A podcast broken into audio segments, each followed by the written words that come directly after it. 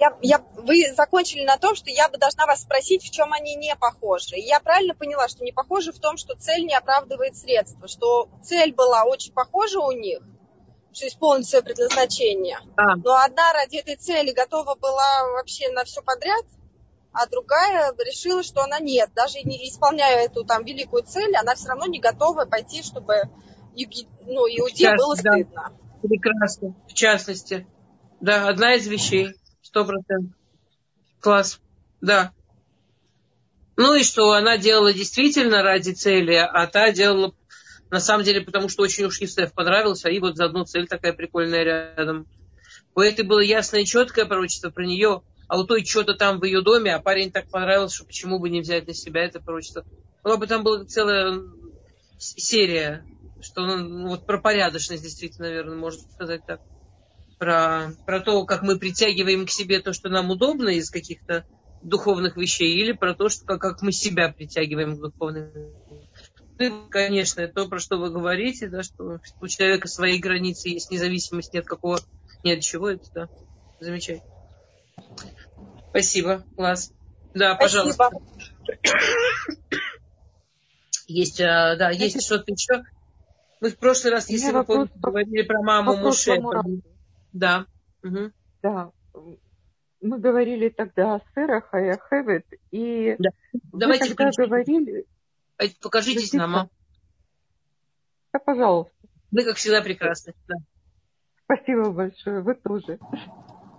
Э, Эстер, я хотела спросить. Вы говорили о том, что в Египет э, вошло 70 человек. Из них 69 имен мужчин и сэрах.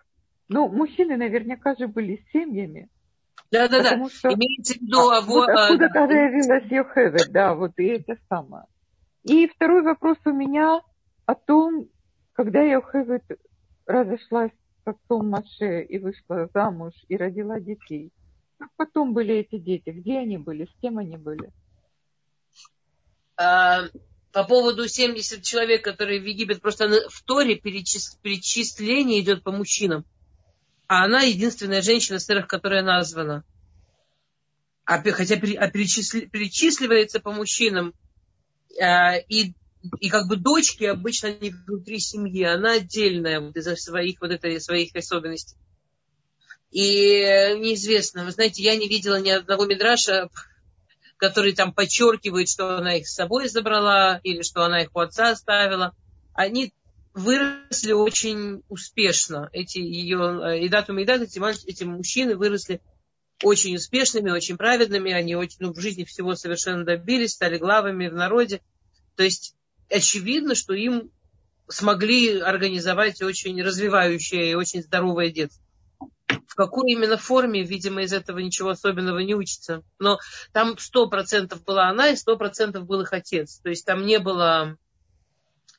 Э, то есть в их детстве точно были оба их родителя, хотя они и развелись где именно они физически шили, я не видела места, где написано.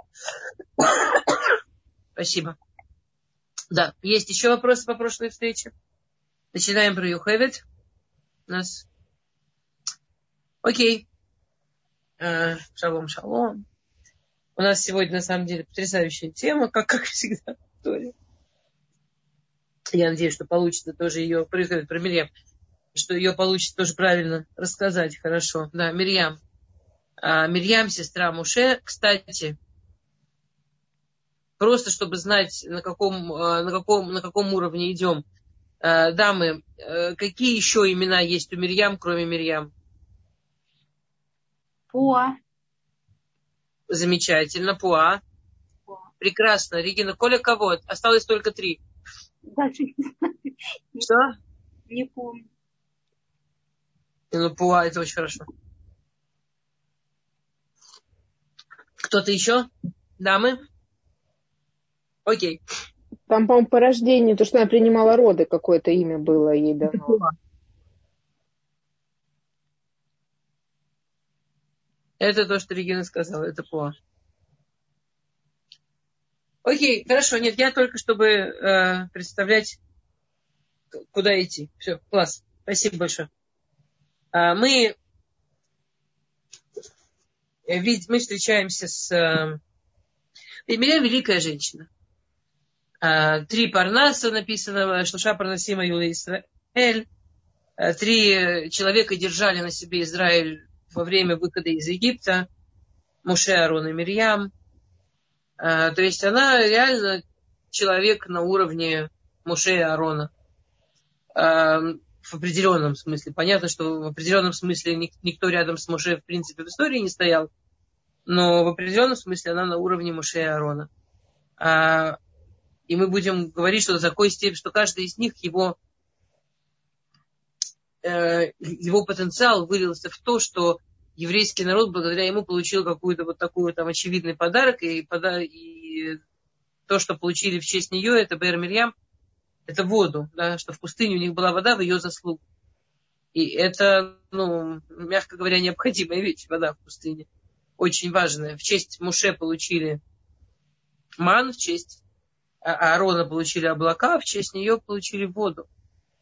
Что как бы э, ну, невозможно, скорее всего, это все очень-очень-очень важно. И защита, и еда очень важно, но без воды бы точно не выжили. А, она входит в семь величайших пророчеств, которые были в еврейской истории. В еврейской истории было много пророчеств. Вообще пророчеств было там сотни тысяч. Но было семь величайших вот семь величайших пророчеств, которые были в еврейской истории. Да, Сара Мирьям, Двора Хана, Авигаль, Хульдава Эстер. Она входит в семь величайших пророчеств. Э, и мы знаем про нее несколько историй. Да. А, мы знаем, что Мирьям Имя тяжелое. Меня кто-то спросил недавно, мне кажется, на нашем уроке. Да, слово имя Мирьям, оно звучит, что оно от корня мар, горечь. На самом деле это еще хуже. На самом деле оно от, от слова марирут. Мир, помните, в Псуке есть, что э, Мицрим Мируха ей э, Израиль, что египтяне прямо задались целью э, угоршить, я не знаю, как сказать, испортить, не просто сделать горькое, а прям вот максимально испортить, да, ухудшить жизнь евреев. И у них прям планы были, как сделать плохо евреям. Один из планов был вот этот жуткий по поводу убийства мальчиков. И это был прям вот план, прямо план, как сделать, как Лимарер и Иудим, да. И, и она родилась как раз в год, когда э, начались все эти планы по ужесточению, по ухудшению жизни евреев. То есть там была какая-то прямо программа у египтян, как они ухудшали, ухудшали э, э, положение евреев, права евреев и так далее. И все это. И она в год, когда начали вот лимарер, да, начали ухудшать жизнь евреев, поэтому назвали Мирьям. Даже нет слова горечь, а слово вот это вот, э, я не знаю, по-русски наверняка можно найти слово получше, чем ухудшение – ну, э, вот когда начались вот эти трагические совершенно истории по а, уничтожению еврейского народа, по, по, по тому, чтобы сделать его жизнь невыносимой. И от этого корни ее имя. И спрашивается, как что же за родители, да? И меня кто-то спросил, как, как это, что это вообще нет никакого другого значения. Вот нету. Ее действительно назвали, она родилась в этот год, ее в честь этого назвали. И Э, единственное, что нас утешит в продолжении урока, что это было не единственное имя, которое у нее было, но ее назвали в честь исторического события, такого очень трудного, очень горького. И когда ей было 6 лет, э, действительно, египтяне вот этот свой план ввели практически вот уже в исполнении, уже действительно там вылавливали этих мальчиков и начали действительно реально убивать. И отец Мирьям ужесточение, да, там это слово марирут, оно лемарер, хае юдим, оно какое-то, знаете, оно тяжело, хуже, чем ужесточение. Ужесточение, типа, было плохо, стало жестче. Марер, Желчь напоминает. Что? Желчь напоминает сразу почему-то. Приходит в голову. Ну да, но там идея, что э, прямо когда цель, чтобы людям было горько. Не цель устражить, как в ужесточении, а цель, чтобы людям прям плохо было. а, цель э, вот, сделать горьким жизнь кого-то. Я, я не очень пока придумала, каким русским словом это лучше перевести, если у кого-то будет идея. Гнетение? Что? Гнетение? Хорошее слово, да. И когда ей было 6 лет, ее папа, который был главой еврейского народа, Амрам, да, из колена Реви, он посчитал, что это абсолютно невозможно так жить, что то, что делают египтяне, а, они, ну, это невозможно, там, что, что не может быть нормальной семейной жизни, что убивают детей, и что нельзя рожать так детей. И, в принципе, он, когда он говорил, что, когда он разводился с женой и подавал пример всем развестись с женой, с его точки зрения он говорил, что окей, значит, не будет больше еврейского народа. То есть, ну, но не будет достойно. Он действительно поверил, что вот это вот э, угнетение, ужесточение, вот это все, тут Марирут, который египтяне, эта программа, которую разработали египтяне, он поверил, что от нее не спастись и что если цена и, и, и, так, и так, и так нас будут уничтожать, то так мы будем с достоинством. Так хотя бы мы не позволим, чтобы наши детей убили. То есть он на полном серьезе как бы согласился с, с тем, что еврейского народа больше не будет. И когда к нему пришла его дочка и сказала, что ты хуже Паро, папочка, ей было 6 лет. То есть он развелся, они были отдельно, когда она пришла к папе и сказала, ты хуже порой, было 6 лет. И на самом деле очень многие удивляются, что папа в 6 лет слушает девочку, но то стоит знать два, два дополнительных факта. Вот это всем известная история про ее маму Йохевит, которая была такая гениальная э, Мияледа, да, гениальная акушерка, и не могла пользоваться посторонней помощью, и пользовалась помощью дочки. Э, нужно понимать, что дочке, когда она начала помогать маме было пять лет. Мирьям начала везде ходить с мамой и там все ей подавать и все поддерживать, было пять лет.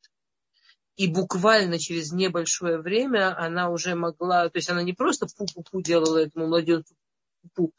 Это не просто она, когда младенец э, не дышал, она в очень маленьком возрасте, она, когда младенец не дышал, ему она умела ему вот легкие раздышивать, она умела вот это вот как э, ахая, ну, вот эти, когда бывает, что младенец захлебывается, нужно уметь отсосать, нужно вот помочь ему или там по спинке правильно бить, чтобы первое дыхание, вот это вот пуа, которое все знают, а, это что она давала дыхание этим младенцам. И она это делала, она очень быстро этому научилась. То есть мы не знаем точно, сколько лет это было, но начала она ходить с мамой, работать с мамой в пять. А в шесть, когда она пришла к папе, э, и сказала, ты хуже Паро, и он с ней на полном серьезе разговаривает, и продолжает Мидраш, следующая фраза Мирьям, у меня было пророчество. То есть к шести годам уже было известно, что она получает пророчество. Это было не первое пророчество. И она говорит отцу, у меня было пророчество, что ты вернешь маму, и сын, который у вас родится, не просто его не убьют, он будет тот, кто спасет евреев из Египта.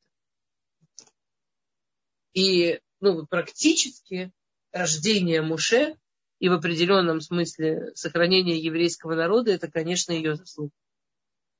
Причем ее заслуга в раннем детстве.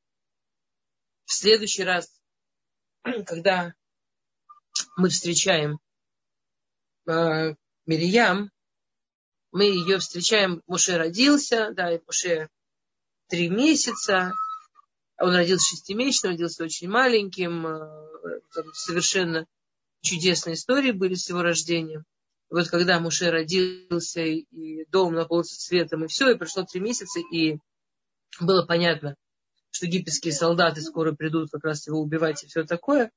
А, и они разработали план, как они запускают его в этой специальной обработанной коробке по Нилу, по тонкому, там был какой-то тонкий ручей, Э, где ходила купаться дочка Паро, и что, чтобы она его спасла. Они рассчитывали, что она просто поведется, молодая женщина, молодая девушка, на, пла, на плачущего младенца и отдаст э, и, ну, кому-нибудь на воспитание, а этот кто-нибудь как раз в кустах неожиданно рояль. Э, конечно, никто не рассчитывал, что она возьмет его на воспитанники, что она возьмет его во дворец. Вот этим роялем в кустах должна была быть Мирьям. Причем Мирим в это время 7 лет тоже, это, ну, она маленькая. И Мирьям, она все время, что Муше плыл по этой реке, она следила за ним с одной стороны, кто умудрилась, что она была с одной стороны в кустах, чтобы ее не заметить, а с другой стороны все время была к нему на такой близости, что если бы, не дай бог, эта коробка там перевернулась или что-то с ним случилось, она бы успела его спасти. И она была 7 лет, 7 лет, но она была такой ребенок, что родители совершенно доверяли, что было очевидно, что если что, она спасет. И когда Бат Пару спасла Муше, и он не брал никакую кормилицу, она же все это время ждала. Она все сидела в кустах, ждала, что дальше будет, и молилась. Э, известно, что она, пока она там в кустах сидела и молилась, у нее было очередное пророчество про, вот, собственно, про Геулу, про, про то, как именно будет происходить выход евреев из Египта. Она получила пророчество, пока сидела в кустах и ждала Муше. И звали разных кормилиц, и он не брал, и звали такую кормилицу и такую, а он плачет голодный и не берет грудь. И тогда она вышла из кустов и сказала, а я вот знаю тут одну кормилицу еврейскую, а они уже и сами по обрезанию, и по белой, по белой коже как-то можно было сообразили, что, наверное, лучше бы еврейскую. да, известно, что Маширабейну не брал, он не хотел ни кошерное молоко на инстинктивном уровне. И она привела маму, которая тоже там где-то недалеко в кустах сидела, но подальше, чтобы ее не могли засечь. И они так смогли найти общий язык с Батпаро, что надо двух лет Муше отдала назад родителям на воспитание. А в два года его передали назад во дворец. Назад, во дворец. А теперь я сейчас дальше расскажу не, не потому, как события происходят в Танахе, а потому как события происходят в жизни у нее. То есть, когда мы ее встречаем в Танахе, там на самом деле есть несколько псуков, которые вызывают очень большие вопросы. Например, а, они выходят из Египта, да, Муше 80, значит, ей 87. Правильно? А, кстати, пока она там сидела в кустах и ждала, сказал Всевышний Хаяида, я, я, я, я обещаю, что так же, как ты сейчас его ждешь тут несколько часов, придет время, когда весь Израиль будет ждать тебя несколько дней. Это мы про это будем говорить, да, это история, когда а, она сказала Лашонара и должна была уйти снаружи от лагеря, и семь дней весь Израиль ее сидел и ждал. Семь дней весь Израиль ждал ее, э, пока она отсидит свое с Мецура. И это на самом деле, ну, это прям большое уважение. Э, кто-то там, кто-то где, где-то отстал. Обычно это его проблема догнать, это его проблема добраться. Все больше двух миллионов евреев сидели и ждали ее чтобы дать ей так, благодарность за то, что тогда она ждала Муше. А, и вот 80 ей они уходят в пустыне. В пустыне они 40 лет.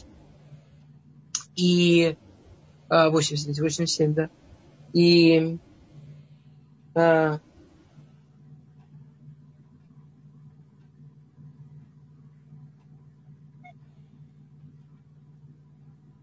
и перечисляется, да, что, например, рассказывается, что вместе с Аароном, э, с ее братом, э, приглашают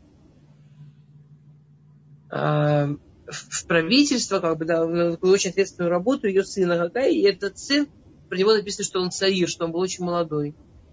А что он такой молодой, если столько лет? Мог бы быть и совсем не молодой уже. Или, например, в книге Деврея Ямим, если вы знаете, книга Деврея Ямим, это книга такая, которая, ну, которая как бы внешне выглядит, что она перечисляет исторические факты, как что происходило в еврейской истории.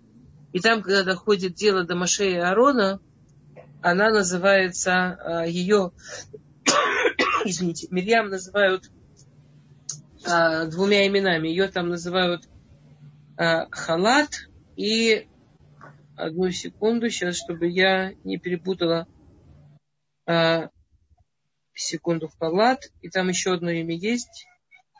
А,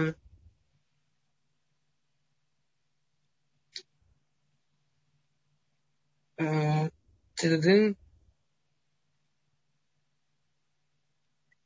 То, ладно, я вспомню, я скажу, я не хочу ваше время забирать.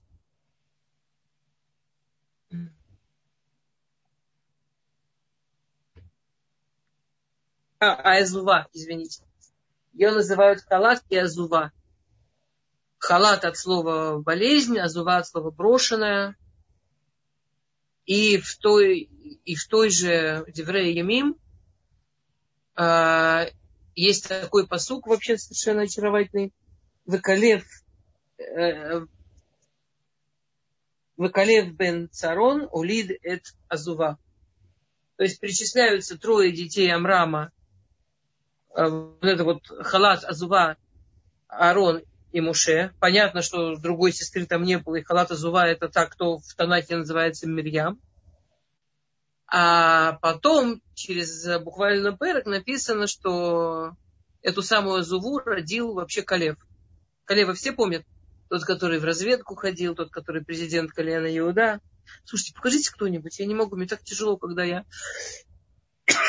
Знаете, вообще, дамы, вы знаете, я не знаю, вот все остальные места, где я преподаю, всех людей видно, вообще всех. Может, у нас уже нормальный интернет? Чего вы прячетесь? Чего все закрытой камерой? Может, это в начале было, когда были проблемы с интернетом, что надо было камеру закрывать? Здрасте то прям очень тяжко мне так. Окей, шалом, А, а потом проходит еще буквально там, какое-то время, и ее называют вообще неожиданно в, в Шмотраба именем Эфрат, и вообще там какие-то совершенно другие имена и другие истории. А, история такая. Она была совершенно потрясающая девочка и пророчица, и вы уже поняли, с какими талантами, способностями, с каким характером и с какими качествами. Но она была очень некрасивая. Ну вот очень-очень. А, она была болезненная. Это по ней было очень сильно видно, поэтому халат. У нее были с детства лицо было не, очень прищавое и как будто такое морщинистое, как Мидраж говорит, как тряпка старая. Ну вот э, кожа лица была как будто старая тряпка. Э, в детстве уже. То есть она была вот очень некрасивая девочка. Э, до такой степени, что с ней даже девочки не особо дружили при всей ее хорошести. То есть у нее даже друзей было мало. Она выглядела очень болезненно. То есть халат от слова больная, а зува от слова брошенная. И она прожила дома у родителей до 40 лет. То есть там у них, видимо, с девочками вообще было не просто в семье. То есть при всех своих прекрасных качествах, при всем, что у нее, при всех своих достижениях, она вот была старая дева до 40 лет, без детей, без надежды на детей. И потом к ней посватался Калев. Калев, он был намного младше, э, буквально несколько десятков лет, не, не на год-два, он был прям сильно младше. И он, когда к ней сватался, все были в шоке, потому что ну, с ней не женились, с ней не сватались ни разу, никто. И он э, говорил, что он ищет жену, э, вот такую Эшетхайль, да, такую достойную женщину, и кто как она. И он ее прямо вот высватал, он ее прямо уговорил. И Эфрат – это э, имя Эфрат, которую, которое она получила потом, Лама Некрашма Ефрат, Шапару Вараву Израиль Яда, что одно значение Ефрат, что благодаря ей дети рождались, другое Ефрат слово Эпирьон, такая расцветающая красота, да, раскрывающаяся красота. Она после того, что вышла за него замуж, написано, что Калев настолько к ней вообще с восхищением и с уважением относился, настолько видел в ней женщину, что она как цветок, который раскрылась. Причем было интересно, что он ее намного стар, э, младше, а выглядела она, когда она вот стала Ефрат из этой Азувы, то она, вы, она стала, как, у нее не, там, знаете, у Сары написано, что к ней вернулась юность, а у нее родилась юность. У нее никогда не было юности вот такой красивой до этого. Она в возрасте после 40 вдруг стала, у нее, видимо, были какие-то гормональные проблемы или что-то, когда она вышла замуж, у нее это все расчистилось, у нее это все снялось. И оказалось, что под всеми этими прыщами и морщинами там очень красивое, очень молодое лицо. И она прямо, да, написано, что, да, что когда, что они шли вместе, во-первых, он выглядит, написано, почему, почему он ее родил, написано, да, есть несколько комментариев, что один комментарий, э, почему написано, что он ее родил, что когда они шли вместе, при том, насколько он был ее моложе, людям, э, люди иногда спрашивали, что это папа с дочкой идут. А, а второй комментарий, что вот так выглядит, когда мужчина, да, что когда мужчина, что мужчина может так отнестись к своей, к своей жене, что это как будто бы родит заново ее женственность. Мы не очень... Знаете, есть Тора, которую преподают женщинам, и есть Тора, которую преподают мужчинам. Скажем, на уроках для женщин э, мы не любим такие истории рассказывать, мы больше любим рассказывать истории, где женщина берет ответственность сама за себя. А, но вот, скажем, это, конечно, кусок, который обычно мужчинам рассказывают. Я вам сейчас рассказываю. Ну, чтобы не было у женщин такого, чтобы не прийти к мужу. Что это я не выгляжу юной красоткой? Как-то ты меня не так любишь, дорогой.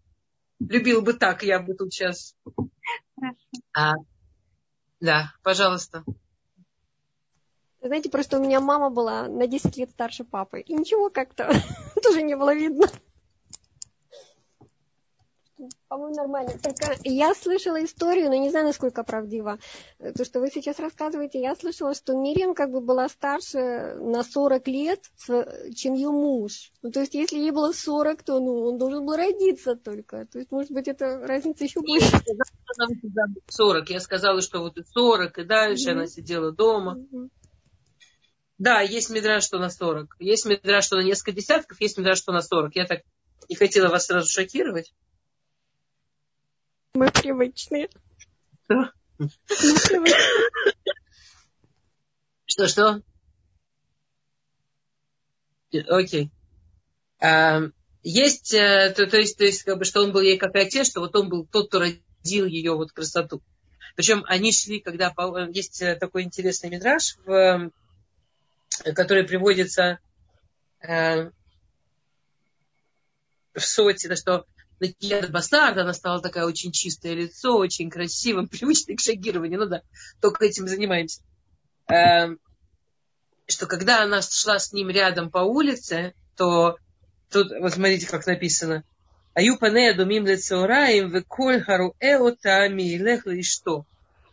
Эм, что они шли, когда вместе по улице, это то у нее лицо было как полдень, то есть у нее рядом с ним лицо светилось она рядом с ним так светилась, что э, мужчины, которые ее видели, вот это, вообще это можно сделать отдельный, конечно, урок про реакцию мужчин на разных женщин.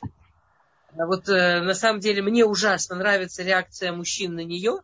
Написано, что все мужчины, которые ее видели, бежали, чтобы прославлять своих жен, бежали, чтобы хвалить своих жен. То есть они, когда они были вместе, когда, они, когда их видели вместе, она так светилась рядом с ним, что мужчины, которые это видели, они как будто зажигались этими отношениями, им хотелось тоже так себя с женой вести. Им тоже хотелось, чтобы их жена засветилась, как полдень. А, очень такая... Мне очень нравится реакция такая. Не то, что там они ее хотели себе, а они своих жен хотели зажить, когда видели, что вот вау, как оказывается возможно, да, как это как это, оказывается, работает. А,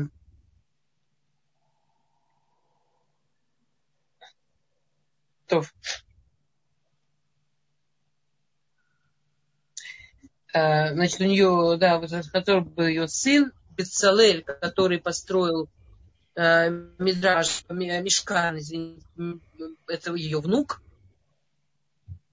а, написано, что в Торе написано, что вот эти вот Миалдот, да, а, акушерки, Юхевет и Мирьям, которые пошли против Пароя, которые вообще героически это все делали, что написано, что Всевышний осал им батим, что Всевышний сделал им дома. И э, что у каждого, в каждой из них там родились какие-то великие, от Йохевет э, родились коины и леви, и левиты, а от Мирьям родились цари и мудрецы. То, э, то есть, э, ну, если мы подумаем, действительно, Бецалель, он же первый, от которого, от которого, ну так, первый. Это тот, от которого более узко пошел потом будущий дом Давида.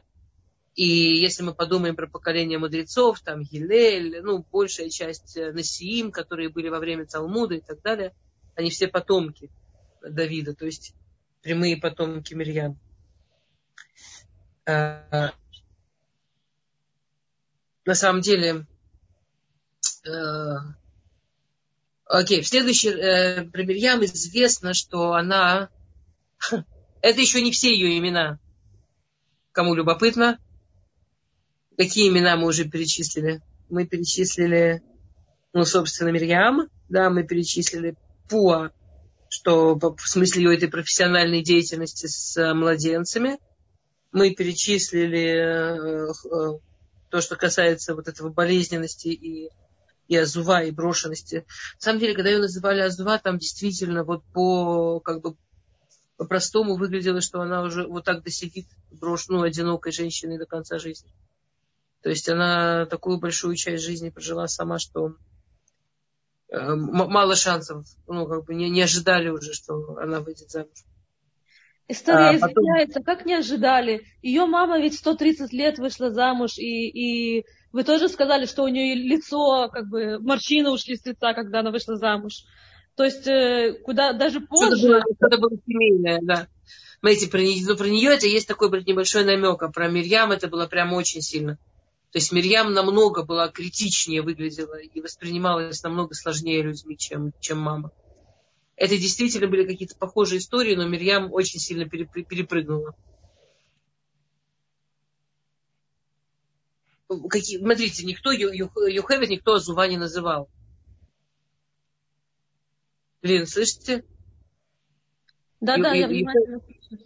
Юхевит никто в Азуву не переименовывал. То есть как бы про Юхевит было все равно почему-то понятно, что, что она устроится. А про нее было почему-то современникам понятно, что с такой внешностью она не устроится. А, есть такая хасидская история, ну, про, про, про чудеса и про Рэбис. Я только не помню, я, про какого именно Рэби рассказывает. Есть такая хасидская история, что там длинно-длинно-длинно нужно рассказывать. В общем, э, э, как бы, э, чтобы одному сыну Рэби делали шедух, и там были какие-то ошибки, и кто-то, или, ну там, в общем, есть несколько вариантов этой истории, что или какая-то ошибка случилась, или кто-то что-то там специально напутал. В общем, э, привезли девочку, в невесты привезли девочку очень некрасивую и, и еще и немножко карлика. Э, и а делали тогда свадьбы делали на расстоянии через шалеха, через посланника. И получилось, что это на самом деле уже не невеста, а жена, и никуда от нее не деваться. И сам мальчик, которому такую жену приволокли, уже жену, воспринял это спокойно. А мама мальчика, жена Рэби, восприняла это абсолютно истерически, в жутком ужасе. Прибежала к мужу, значит, это к Рэбе, и начала ему плакать и кричать, какой ужас, посмотри на эту девочку, что же будет, что будет с детьми, вообще как будет, что будет. И, значит, э, история такая, что Рэби положил ей э, руку на голову и говорит, что маленькая, ты думаешь, маленькая, маленькая. В какой-то момент жена начала кричать, стой, стой, хватит, она уже сейчас нашего сына перерастет. То есть он поднимал руку, и она вытягивалась его рукой. И потом он ей положил руку, ну, руку на лицо и говорит, что некрасиво, некрасиво, что она закричала, хватит, хватит, нам надо, нам надо, чтобы она скромная оставалась. То есть там какая-то такая красота пошла, что как свекровь испугалась. Слишком будет уже. Э, такая, я, я, я не знаю, ну, как бы, это хасидская история, знаете, про хасидские истории говорят, что насколько они правдивы, это, э, ну, это все-таки ча- чаще метафора, хотя тоже среди них есть и реальные истории, но как бы чаще это метафора. Ну, в смысле, что, да, что женщина выходит замуж, мы не знаем, куда она изменится, насколько она вырастет, что там с ней будет. Может даже важно вовремя остановиться. А, и ну, как мы замужество используем? Потому что, да, знаете, никогда же не то, что женщина выходит замуж, а там все прямо офигеть, как просто и легко. Там как бы возможностей много. Но всегда же дорожка непростая. Мне девочка на днях спросила, ну, серьезно, вот серьезно, почему, в чем смысл за мужчину замуж, когда их не, они непонятно о чем говорят, непонятно какая логика, непонятно, что их интересует, непонятно, что с ними делать. Ну, по-честному, ну почему за мужчин? Ну, знаете, мы же в наше время, правда, вопрос? Мы в такое время живем. Ну, не, ну, ну скажите мне просто, скажите мне это вот, логическое объяснение. Ну, нелогично же за мужчину, ну, трудно же. Зачем себе трудности в жизни создавать? Вот. Ну, от кого дети а, будут? Но, что? От кого же дети что? будут? А как от кого дети будут? От женщины же детей не будет.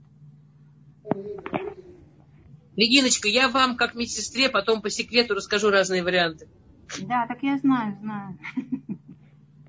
Я не сомневаюсь.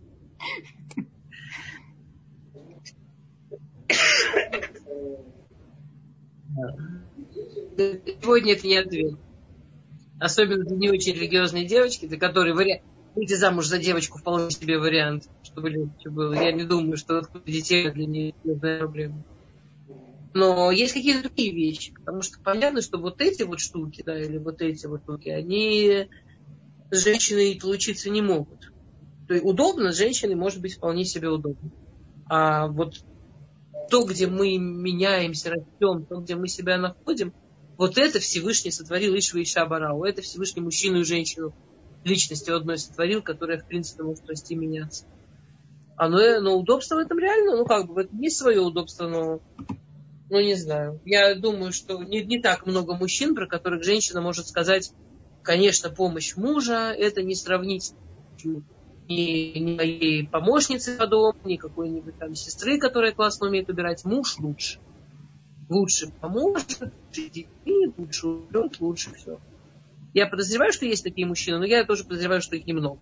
Обычно все-таки в смысле удобства, конечно, женщина, а вот в смысле вот и, не по, и, и даже может, ну, можно и не останавливаться, это только с мужчиной может быть. Окей. А, когда Мирьям выросла, говорит Мидраш, что Мирьям Айтам Уралы Нашим. То есть она была в ее поколении общепризнанным лидером женщин. То есть вот она в те времена в Египте на полном серьезе, она делала уроки для женщин. Она, у нее было прямо, представляете, без интернета, без ничего, у нее была прямо вот такая просветительская деятельность для женщин. И у еврейских женщин в Египте вот она была абсолютно непререкаемым авторитетом, таким однозначным совершенно. Причем, да, прикольно, что когда Муше пришел, там нужны были доказательства, да, что его примут. А Аарона очень многие уважали, не написано, что все. Там старейшины были в каждом поколении. То есть мы так смотрим, как будто в смысле лидеров там было такое количество народу в каждом колене, свои, свои старейшины, свои президенты, свои все. А Мирьям, ее уважали вот реально все женщины. То есть на самом деле с точки зрения того, как ее принимали современники, ну, если мы подумаем, ни один мужчина рядом не стоял. То есть вот такого влияния, ну, за, за, за спиной не было ни одного мужчины, за спиной которого стояло бы столько людей, для которых он бы был непререкаемым, вот, очевидным авторитетом, личным учителем, личным человеком, вот, который понятно, что его слово вообще абсолютно важно и абсолютно уважаем. А у Мирьям это было, ну, скажем, если вы понимаете, да, то есть это было ну, огромное количество людей, женщин, которые, для которых она была мура. Да, она была мура, муредер, муре. В наше время это просто учитель, что тоже хорошо. Но в классическом нашон накодыше это от муредера, от тот, кто показывает дорогу. Да, муредер. Тот, тот, кто, тот, у кого можно научиться, куда идти. То есть она вот прямо для них была указатель, куда идти. А, и поэтому мы это видим потом несколько раз в пустыне. Мы видим, когда переходят через Ямсуф, когда евреи переходят через море. И э, когда утром встало солнце, и они перешли, они увидели вот эти вот безата ям, драгоценности от э, лошадей египетских, которые море выкинуло, э, по жизни. Да, по жизни. Хорошо. Э, и они поняли вот это чудо, которое случилось, и, и Муше, и за ним весь народ сказали вот эту Ширата Ям, да, эм, Сус Врахвор, Амабы Ям, вот все это Шира, все так пророчески, все получили. То есть они же говорили одновременно эту песню. Вот эта песня Ширата Ям, которая приходится, приводится в Торе, как будто у всех одновременно было пророчество, у всех одновременно пророчество, это, а мы это сегодня называем вдохновение, это Роха Кодыш, да, по, по Торе, это какое-то вот такое что вот всем прям эти слова в голову пришли, и они одновременно их начали петь, и каждый как бы знал, это вот такое потрясающее, такое объединяющее чудо было. Ну, вообще, с точки зрения Торы, музыка, там слова, песни, стихи, это такое кусок Рохакодыш, это кусок какого-то соединения с чем-то более высоким. И параллельно, отойдя в сторону, Мирьям пела с женщинами там же в Торе написано прямо рядом, и Мирьям, Шират Мирьям, Шират Нашим. Зомби? Почему зомби? Ну, я не знаю. Я в смысле хорошем, что, чтобы всем спеть хором, то есть иметь сразу в голове стольким людям, как одновременно. В таком плане, знаете, как, за, а, как под гипнозом. Нет, я вам скажу, это не, не, нет, совсем-совсем с другой стороны. Вообще с другой стороны заходите. Э, ладно, я на две минуты остановлюсь. Вот смотрите, э, есть такая потрясающая история у нас в Танахе. Был который царь Скияу, который был большой-большой пророк, а, большой-большой праведник, большой-большой праведник, и он должен быть, был, быть, был стать Машехом. То есть он проделал огромную-огромную работу, и он действительно шел стать Машехом. И он не стал Машехом. И когда он спросил, почему он не стал Машиах, ему пророк ответил, что потому что он не спел песню. Там было, было такое большое чудо, что их окружили э, вавилонцы, и э, они всю ночь учили, та, учили Тору, и он сказал, что если кто-то победит учиться, это будет в законном военного времени рассмотрено как дезертирство.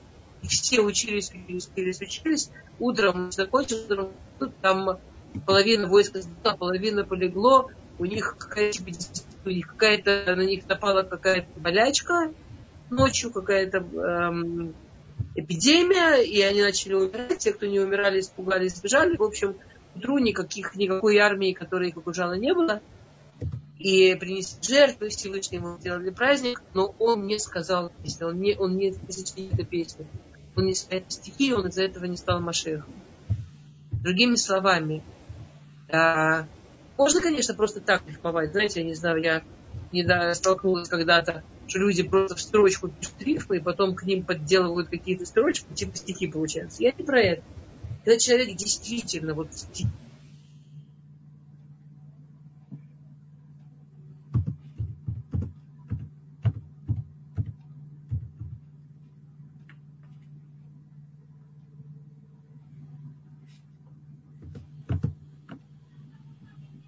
Здрасте, все на месте, только меня выбросила или еще кого-то? Да, только вас, только вас. Только меня? Угу. Ну, не знаю я. Будем надеяться, что это один раз. Пугают меня, конечно, такие вещи. Будем надеяться, что такого не будет. То есть с точки зрения Торы, когда человек вот действительно вот, вот, вот это вот вдохновенное состояние, что он вот прям сочиняет стихи или сочиняет музыку, это Роха Кодыш, это, это он вот действительно соединяется, его, его душа соединяется с какими-то источниками более высокими и как будто бы впускает в себя вот что-то такое э, сверху немножко. Если теоретически, это же не обязательно, чтобы источник шел только в одного человека. То есть если вот именно на эту же ступень стало бы, скажем, два человека, то через них бы прошло.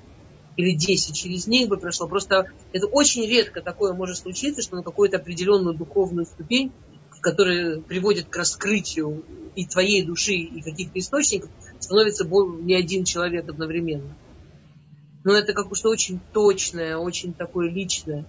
А когда они перешли море, получилось, что весь народ вот точно находился в этом, вот в этом, что они смогли одну и ту же песню получить все. У них одно творчество на всех.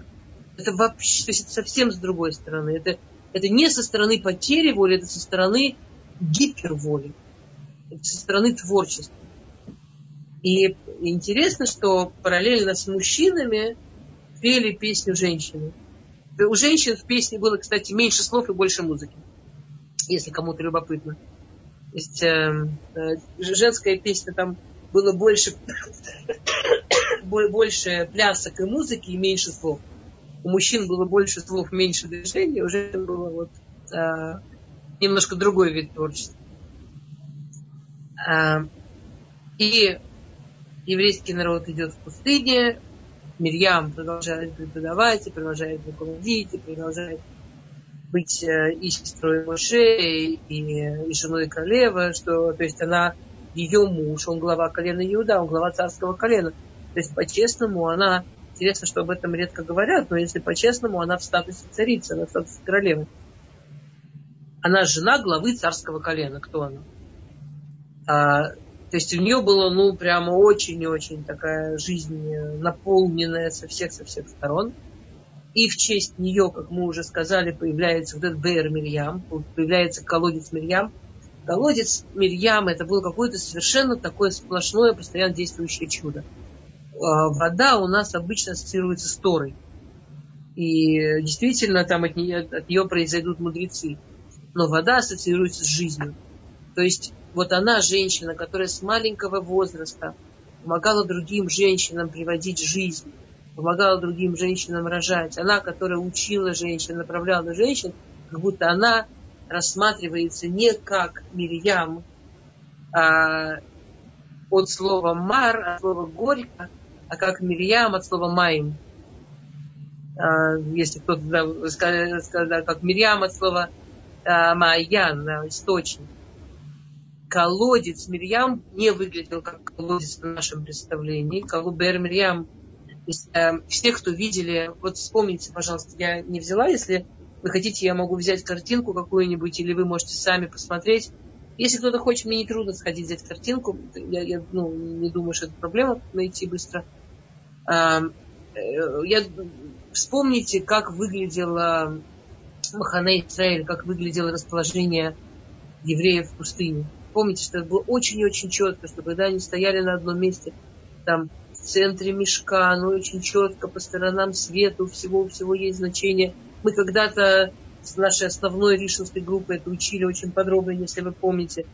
А, стояли семьи левиим, потом по три колена, да, знамена, по сторонам, то, что все очень четко рассчитано, очень красиво, очень ясно, а, очень по смыслам, по сторонам света по временам года и так далее, и так далее. И колодец Мирьям, он, когда они шли по пустыне, они шли прямой линией, и колодец Мирьям шел за ними под землей. Когда они вставали вот этим ясной, четкой картинкой, вот этих Махана Израиля, этого лагеря Израиля, колодец возникал как Майян, как источник в центре, недалеко от Мешкана, и растекался очень ясными, очень четкими, э, типа ручьями, но это было больше похоже на каналы. То есть внешне это, это были ручьи, которые внешне выглядели как каналы, четко по границам, которые разделяли э, э, вот эти э, колена. По тройкам, вот прямо вот как они стояли, вот если когда-то видели эти картинки, которые изображают, э, как Э, выглядел лагерь, э, лагерь евреев, э, то на этих картинках всегда рисуют такие полосочки, которые разделяли. Эти полосочки реально были, но эти полосочки состояли из воды, из колодца Мирьян. То есть никому не надо было никуда ходить за водой далеко. Это все всегда было рядом. И рядом с этой водой, вода, она была настолько живая, настолько живительная, что все, что в этом месте, где они были, могло расти, начинало очень мощно и стремительно произрастать. То есть они становились на каком-то месте в пустыне, буквально через несколько дней это выглядело как оазис. Чтобы какая-то зелень появлялась, начинало все очень пышно расти. Эм, то есть это было чудо-чудо. Ну, мы живем в Израиле, в котором, как только евреи где-то селятся, сразу начинает всякая зелень расти. Нам, конечно, это тяжело совсем как чудо воспринимать. Мы тут все живем там в стране, в которой вроде песок, песок, потом евреи там селятся. И через несколько месяцев уже деревья, которые я не знаю вообще, как это растет так быстро. В Бершеве, какой, которая вообще пустыня, как там это все так растет. То есть мы, мы-то к этому тут привыкли, но, но то есть до такой степени там это было чудо, что когда нужно было перейти с места на место, и евреи опять выстраивались вот в эту цепочку, оно как будто все складывалось, уходило под землю, вот это вот колодец со всеми этими лучами. И в каждом месте, в котором а, вставали, то есть каждый глоток воды, который они пили, было в заслугу того, насколько она дающая жизнь, насколько она праведная женщина. Было прям вот в ее, в ее заслугу. Можете представить вообще, какой, какой уровень у женщины? И она делает ошибку, она ошибается, она делает свою жизненную ошибку. То есть тоже, на самом деле, действительно поразительно. С учетом, что мы знаем, что в Торе Всевышний всегда останавливается на хатей дулим, что когда наши великие делают какие-то грехи или какие-то ошибки, именно это в Торе описывается, в отличие от миллиона добрых дел, которые они делают, и в Торе это не описывается у Мирьям в жизни описывается одна ошибка. Вообще, что потрясающе. Да, все знают эту историю, что Мирьям, а, когда, ей, когда ее братья сводные, да, те самые а, сыновья Йохевет от второго брака, начали пророчествовать, и они говорили, что Маше умрет, и все такое, и Ашо будет весь, и там была целая история – Эм, вышли, люди вышли их послушать. И она стояла рядом с своей Гисой. Она стояла рядом с женой Муше. И, а жена Муше, Цепора, она была очень красивая женщина. Да, красавица, красавица. Э, и вот эта вот красавица, красавица Цепора, она была не просто красавица, она была тоже женщина, которая очень была ухоженная, она очень за собой ухаживала очень всегда была такая леди, такая всегда с украшениями. Ну, вот прям женщина, которой было очевидно всю жизнь важно, как она выглядит, как ее воспринимают. И вдруг Мирьям на нее смотрит, а у нее ни одного украшения. Ну вот вообще, то есть, ну вот вообще. И она смотрит на вот этих вот, которые пророчествуют, и весь народ в восхищении, вау, они получили пророчество, как круто а у нее такая фраза «бедные жены». И Мирьям сделала один плюс один. Что может, как это может быть, что жена, которую любит муж, не старается хорошо выглядеть. И еще и видя пророков говорит бедные жены. И Мирьям поняла, что Муше перестал быть близок своей женой. Теперь Мирьям была абсолютно возмущена. А в Торе нет ничего, нигде, ни одного места, что пророк не должен жить семейной жизнью. Наоборот, в Торе, в Аллахе, в еврейском законе есть очень много, что человек не может там, занимать важных постов, заниматься важной работой, даже быть шлех даже вести молитву, скажем, важные дни молитвы, когда Йом-Кипур, какие-то важные дни, если он не женат и у него нет детей.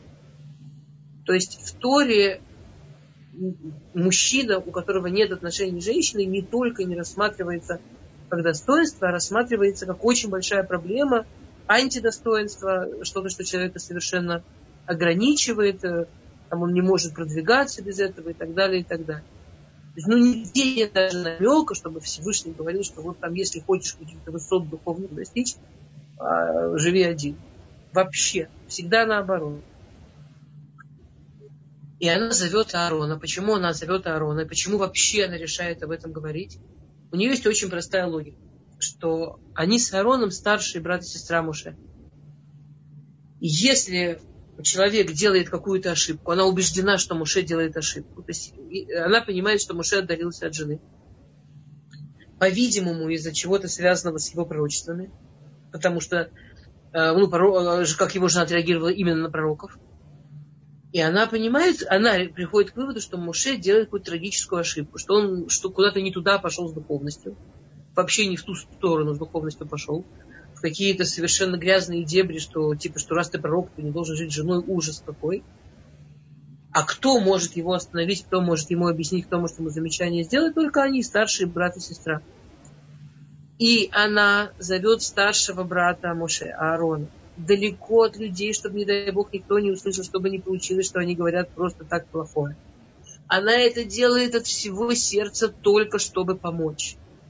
Только чтобы улучшить, чтобы, чтобы спасти Муше от ошибки, чтобы улучшить его жизнь, чтобы его жена была счастливой, чтобы у них семья была счастливой. Она хочет то, у нее никаких личных, там, не знаю, выгод, чтобы говорить о Маше плохо. Она хочет действительно только добра на сто процентов – и она говорит Арону, у нее логика очень такая простая. Она говорит, ты же тоже пророк.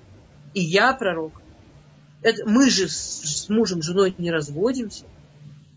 Мы наоборот, мы пророки, мы хотим, чтобы Всевышний к нам, продолжал обращаться. Мы стараемся там с мужьями и женами там максимально идеальные отношения, чтобы Всевышний нас вообще любил. Как может быть, что Муше так ошибся? вдруг что происходит, да, тебе, что, что, что происходит? Вдруг на них сваливается пророчество. То есть, что на самом деле? На самом деле, для того, чтобы получить пророчество, пророк должен готовиться. Есть целые этапы, как э, пророчество – это э, человек получает какую-то информацию из очень высоких мест. Проблема, что душа ограничена телом. То есть, как бы хотелось сказать, человек, там, душа слышит что-то там от того, чего она часть, какая, какая, ну и что. В реальности наша душа, заключенная в тело, телом очень ограничена. Для души любое общение с Всевышним замечательно, тело этого выдержать не может в принципе. То есть тело, э, э, пророки, когда, скажем, например, а, до определенного времени никто из пророков не мог э, выстоять в пророчестве, скажем, не потеряв сознание. То есть выстоять все пророчество, простояв на ногах, до Муше было невозможно. А пророки теряли сознание, пророков трясло, пророков колотило. Вот если вы знаете, в России еще э, во многих странах веками путали между пророком, э, блаженные называли кого? Помните, кого блаженными называли? Юродивых. А, людей, у которых была просто эпилепсия. Нет, людей с эпилепсией. Mm. Блаженными, блаженные по-русски это пророк. Блаженными называли людей больных эпилепсией. То есть внешне какая-то осталась память о пророках. И это было настолько вот как, что он падает, и его трясет, и он как будто тело не выдерживает того, что там внутри что-то происходит, что, что когда уже пророчества много, тысячу лет не было, а вот осталось какое-то, что вот это похоже. А, конечно, это не было вообще даже близко эпилепсии, но телу было... Теперь для того, чтобы тело вынесло пророчество, были целые процессинги, как пророки готовились. Там, и в частности, например, они должны были в микву пойти окунуться. Там было примерно это, там, то есть человек получал, пророк, какой-то такой типа мини-пророчества, такой знак физи- в ощущении, что он должен начать готовиться к пророчеству. Это проло примерно неделю они неделю там работали над собой, очищались, потом шли в мику, и потом получали пророчество, и это можно было как-то выдержать. То есть получение пророчества это вообще не было вот такое, что там человек стоит, смотрит вдаль, в голове слова звучат и офигенно. Или там эхо разносится. Это была прям работа такая, очень сложная работа по принятию чего-то, что к нашему физическому миру не относится.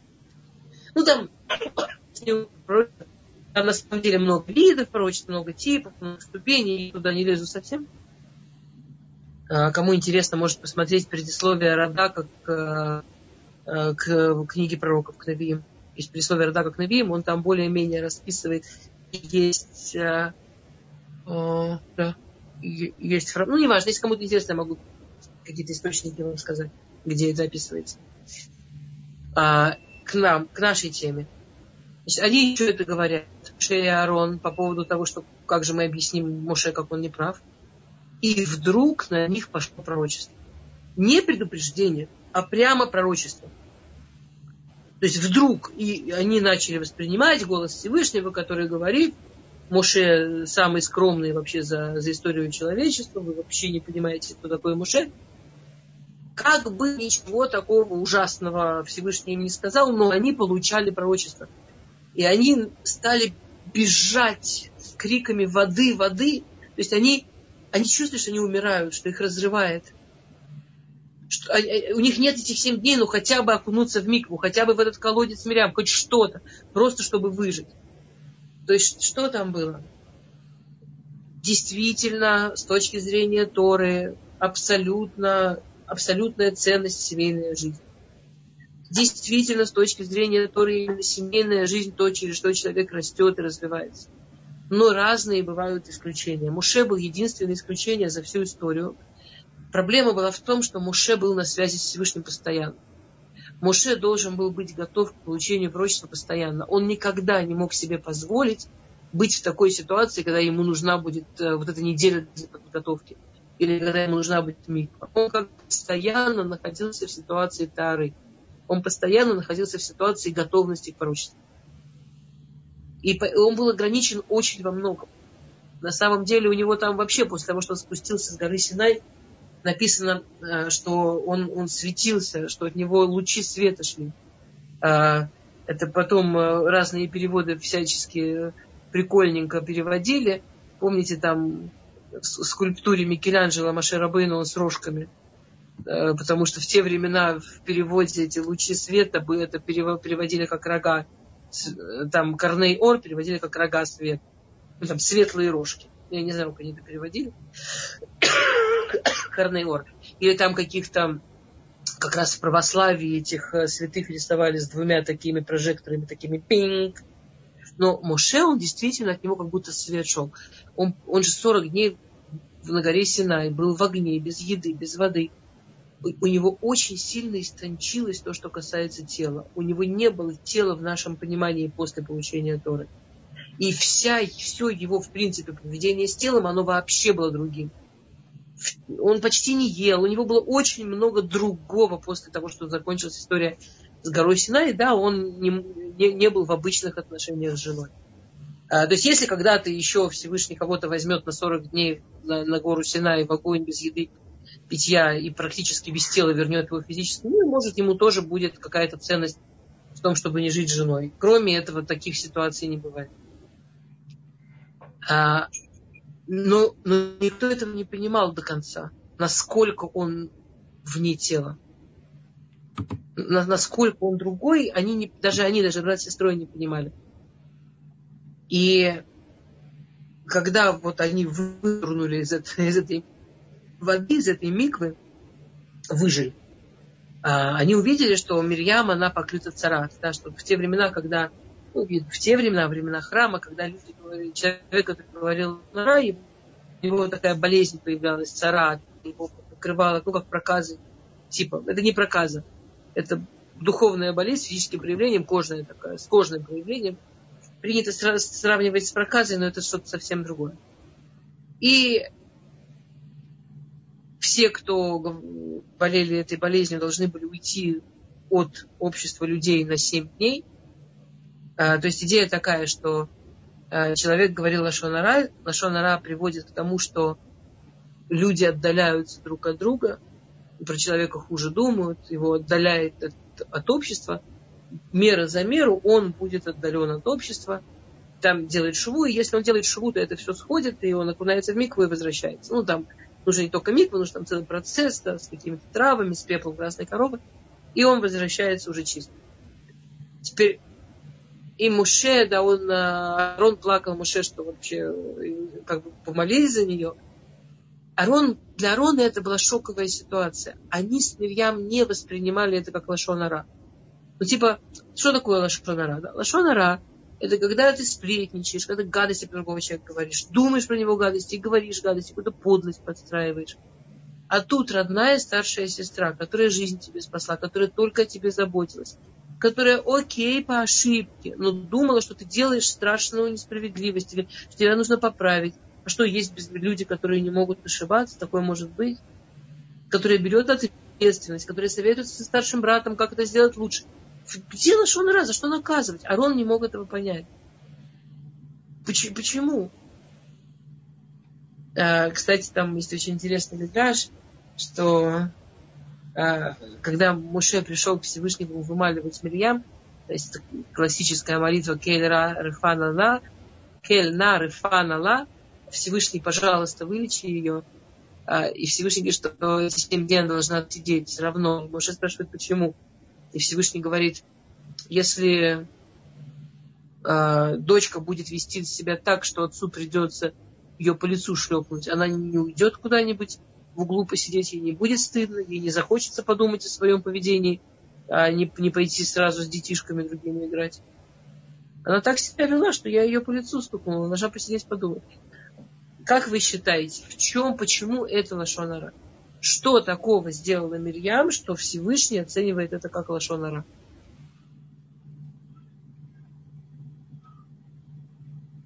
Вопрос понятен? Понятно. Она хотела только на пользу.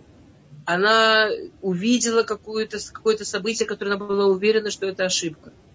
Она это делает, чтобы не слышал никто лишний.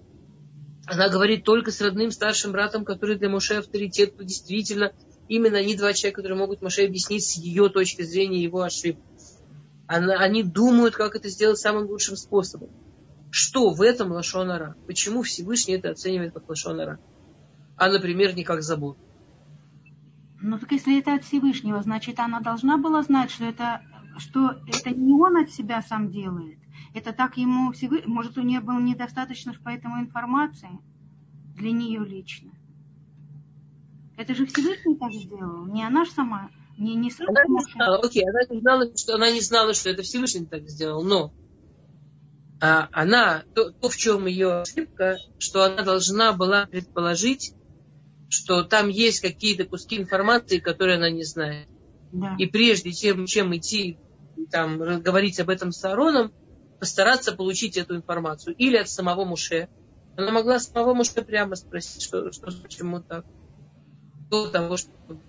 Или как пророчица, она действительно могла попробовать молиться Всевышнему, чтобы выяснить, но у нее она должна была понимать, что она видит информацию только с одной стороны, что она видит, делает выводы, видит только информацию со стороны его жены. Это значит, что у нее есть недостаток информации, это значит, что когда она идет это обсуждать с Ароном, это лошонара. Э, на самом деле, вот эту вот историю про, про Мирьям, это у нас есть такое в каждом сидуре, есть такая вещь, называется Шишази Хронода, шесть напоминалок, шесть запоминалок, не знаю, шесть вещей, которые нужно вспомнить ежедневно, одна из шести, это нужно помнить, что случилось с Мирьям. И каждый человек должен каждый день вспомнить, что если даже Мирьям, которая настолько хотела хорошего, и настолько это делала с любовью, и настолько это делала только чтобы исправить, но это Лашона Ра, потому что она позволила себе открыть рот, не дополучив информации, как аккуратно надо открывать рот, как именно открывать рот. Если даже в этой ситуации, если вот эта ситуация ложна, проверь себя, ты называешь рот, не лошон орали у тебя это. Да? Не, не, не запрещали вид разговора это у тебя. Сравни себя с миром. А когда она была вся покрыта этой проказой, да, там же Всевышний как сказал, что она должна уйти от всех, она должна вообще от всех уйти, то есть полное одиночество. И они с мужем это так восприняли, что, ну, как бы, видимо, потому что для них их отношения, для нее и Калевы, их отношения были чем-то таким главным, таким значимым, таким вот действительно связующим, что на время, что она ушла, они развелись, и она опять стала такая вся покрытая, такая вся ужасная. А в день, когда она вернулась, они сделали новую свадьбу. Он ее там сидел, ждал. Они сделали вторую свадьбу. А, э, действительно, если вы тут скажете, что это тоже как это было в жизни ее мамы, развелась с твоим же, потом, потом за него же вышла замуж, не поспоришь. Да? Ну, это не единственная история в человеческом... Э, в челов... Это не единственный случай в человеческой истории, когда жизнь дочки во многом повторяет жизнь мамы. И... Случается такое. каких-то интересных точках. А, и, и опять она вот расцвела. Да. Даже, даже есть мнение, что вот это имя Перион, да, вот это, что это после второй свадьбы, а не после первой. Ну, это как бы не, неоднозначно.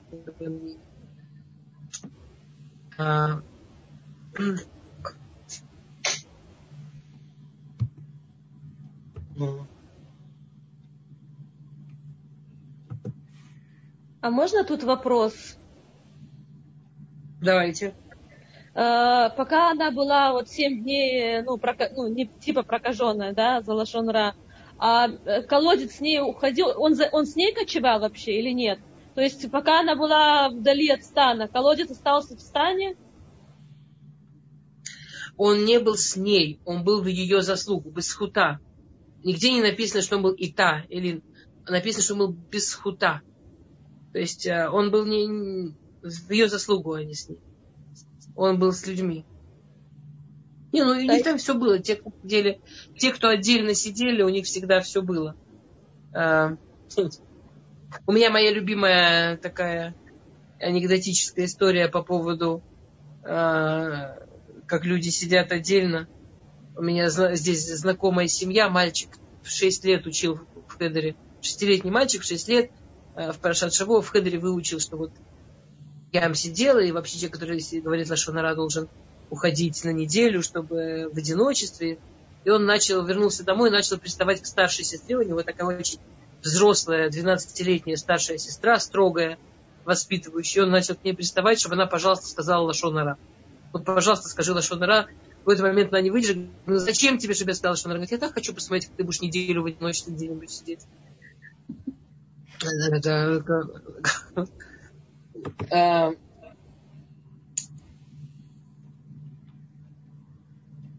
колодец Мирьям э, потрясающая штука такая, да. Э, написано, что такая сгула. Сгула, знаешь, что такое сгула?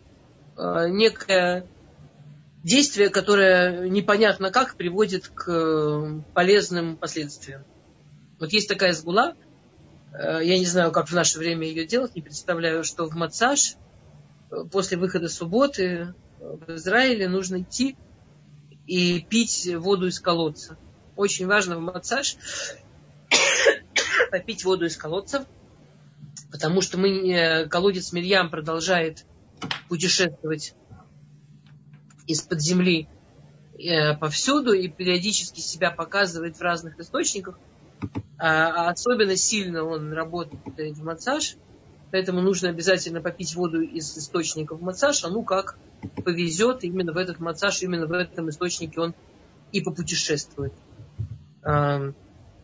Есть известная история про Арея Кадош, который да, э, возил своего ученика на лодке по Кенерет, возил, возил, возил, потом остановился на каком-то месте и сказал, о, сегодня здесь будет Мирьям, и они умывались и пили этой водой. То есть вообще колодец Мирьям в основном находится с точки зрения Рия, Кадош, кровь вот этих мацей. Он Кенерет, где точно знать нельзя, но в принципе Кенерет получается э, потенциально очень, очень полезно.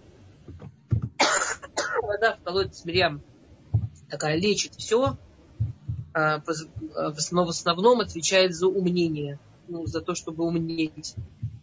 Ее попить и умыться, это очень хорошо для умения. Мирьям умерла 10 Ниссана, в тот же год, когда умерли Муше и Аарон.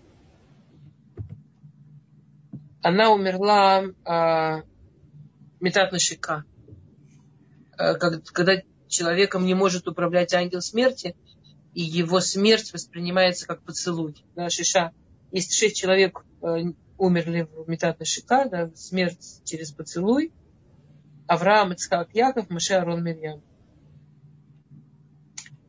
А, также про нее известно, что ее не, не, не смели есть черви, то есть если бы, не дай бог, ее раскопали сегодня, ее бы увидели точно такой, как в день, что она умерла.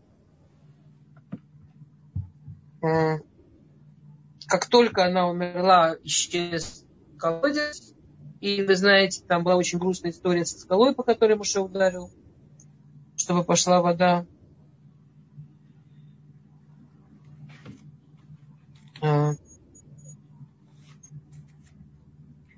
То. То. У нас осталось 7 минут до конца урока. Я не буду начинать новых тем. Спрашивайте чего-нибудь, пожалуйста, по этой. А,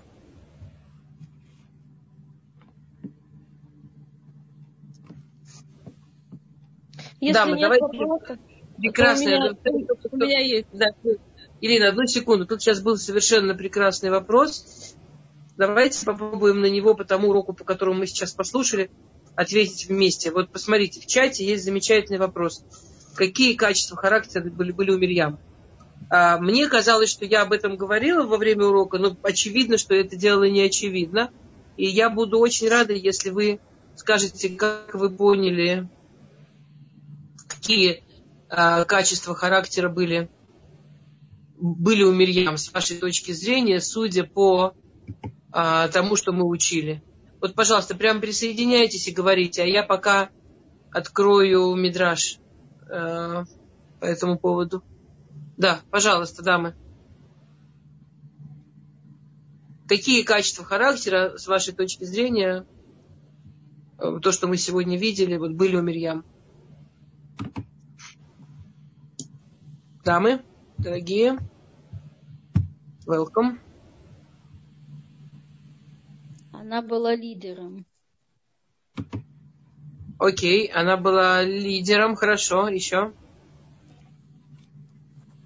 Заботливая, наспористая, такая настойчивая также. А, напористая, настойчивая. Заботливая, потому что она заботилась о своем брате. Замечательно. Переживала все-таки. Замечательно, заботливая. Да. Очень, очень, очень, очень здорово, очень близко. Да, еще. То, Эшет Хайль. Помните, мы когда учили Эшет Хайль, то мы говорили, какой посук к какой женщине относится. Кто-нибудь помнит, какой посук относится к Мирьям? Ой, не помню. Мирьям относится к Хаграбы Озматнея, в эту Мадзараутея, опоясала силой свои бедра и напрягает свои мышцы. Это Мирьям, что до того, что родился Муше, сказала, что моя, было пророчество у нее, что моя мама родит брата. И когда э, и, э, и, весь Израиль, ее отец ее послушал, весь Израиль из этого изменился. И когда он родился, она о нем заботилась, и она о своей семье заботилась. А, и когда его хотели забрать, ее отец ее шлепнул и сказал, ну и где же твое пророчество? И, и, и был прямо очень ее так пренебрежительно, когда он должен был его в эту его класть, а, он на нее так очень, где же твое пророчество, так очень пренебрежительно, очень тяжело с ней говорил, но она продолжала верить, стараться и спасать. То есть э, э, с точки зрения бедра, ее главное качество это вот сильная женщина. Женщина, которая не, не, не отступает, женщина, которая даже когда очень трудно напрягается, идет вперед.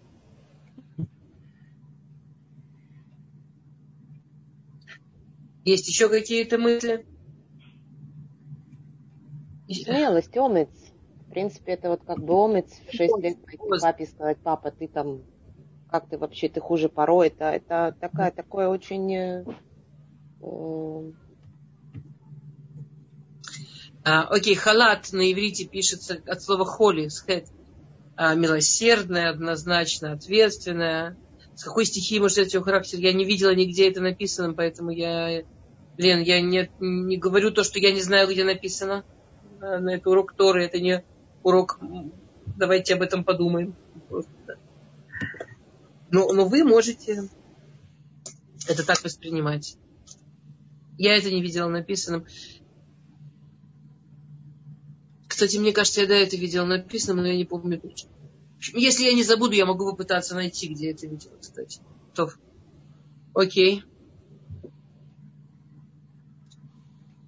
Да. То есть это такая, конечно, женщина, которая засучивает рукава и берет... Помните, мы когда разбирали этот посук, мы говорили, что э, врач, пока он в белом халате, у него какие-то другие силы. Потому что когда человек бытовит, когда у человека есть ясное, четкое сознание предназначения, само по себе предназначение дает очень много сил. Которых как бы вот даже может у самого этого человека есть, а у этого халата они есть. Вот у этого предназначения они есть. Вот она женщина с предназначением. Она женщина, которая очень шла через предназначение. Да. Можно еще сказать ответственная также. Очень. Однозначно. Знаете, и в то же время мне кажется, ну вот мне кажется потрясающе романтичная ее история с ее мужем. То есть э, при этом она женщина, которая настолько умела воспринять мужчину, что, ну я не знаю, вы знаете много женщин, про которых вам бы хотелось сказать, что замужество ее переродило. Нет, это редкость. Не потому, что мужчина готовый э, вот, давать женщине вот такое вот редкость. А мне кажется, больше потому, что женщин, которые готовы рожаться, редкость. Ну, я уже есть, это я, не трогайте мою личность. Руки прочь. Она была же при всем, вот при всей этой мощи, при, все, при всем этом вообще всенародном женском почитании и уважении, она была женщина, готовая вот совершенно воспринимать от своего мужчины и расцветать за ним. Я не знаю, как это назвать, это качество. Женственность? Мне кажется, женственность, не знаю. Да, пожалуй. Да, мы у вас еще есть пара минут, если хотите вопросы, или можем попрощаться. Как вы? Как мы сегодня четко вписались, а? С ней. Прямо четко, Кто четко. будет следующий, Эстер? Кто у нас будет следующий? Следующая у нас будет Батья, потом Цепора. Идем, как они в Танахе появляются. Возможно, даже Батья и Цепора поместятся в один урок, посмотрим. И это был, и там есть зачем их помещать в один урок. А можно спрошу? Хотя, наверное, вы говорили, может быть, я не услышала. А почему она удостоилась э, того, чтобы вот так умереть, чтобы, ну, от поцелуя? Ну, как вы ну, сказали, по поцелую. Ну, ну, а там, я не знаю, Лера, Хель, также Дюдас тоже праведные были. Вот она круче оказалась, оказывается. Слушайте, ужасно трудно сравнивать. Не, кто мы, да, чтобы сравнивать это поколение другое. Но вот людей, которых Всевышний забрал через э, вот такую смерть, то есть это только шесть. Из них она единственная женщина из. Спасибо. Спасибо. Мне кажется, Лен, мне кажется, вот эти штуки, почему именно она, это уже нужно додумывать как-то. Ну, нет, вот я меня думаю, гнев... может, ответ какой-то есть. Просто не, не, нет. Нет. Есть информация, которую нужно в себе как-то строить. А, меня в ней потрясает, вот что вот на самом деле, меня, я, если бы я говорила не, как вы обратили внимание, я эти уроки строю очень на источниках. То есть я очень мало добавляю там каких-то мнений, э, но если бы я должна была, там, скажем, не знаю, про нее писать, я бы, конечно, я, я, я, мне было бы ужасно интересно подумать, что такое женственность. Потому что, с одной стороны, вся вот эта история ее отношений с мужем, на мой взгляд, супер женственная. А с другой стороны, женщина, про которую сказано, что она там опоясывается и, и, и мускулы напрягает, ну, в смысле, что она прямо такая супер лидер, супер вообще мощная и и выполняет какие-то с пяти лет постоянно какие-то совершенно сумасшедшие функции и, и берет на себя огромную ответственность и ведет за собой больше людей, чем кто бы то ни было в ее поколении и так далее. Но мне было, было бы очень интересно подумать про то, что же такое на самом деле женственность. И это ей и это никак в ней не спорит с тем, что она расцветает под мужем. Но расцветает она под мужем так, или расцветает она рядом с мужем так, не так, что мужчины на нее оглядываются. Помните, была такая женщина, э, замечательная, праведная женщина, которую звали Ахса. Мы к ней скоро придем. Ахса, почему ее звали Ахса? Потому что все мужчины, глядя на нее, думали про своих жен, какая Ихса. То есть все остальные женщины, она была такая потрясающая, что все остальные женщины рядом с ней воспринимались как Ихса. То есть она как бы она Ахса, потому что она делала Ихсами всех остальных.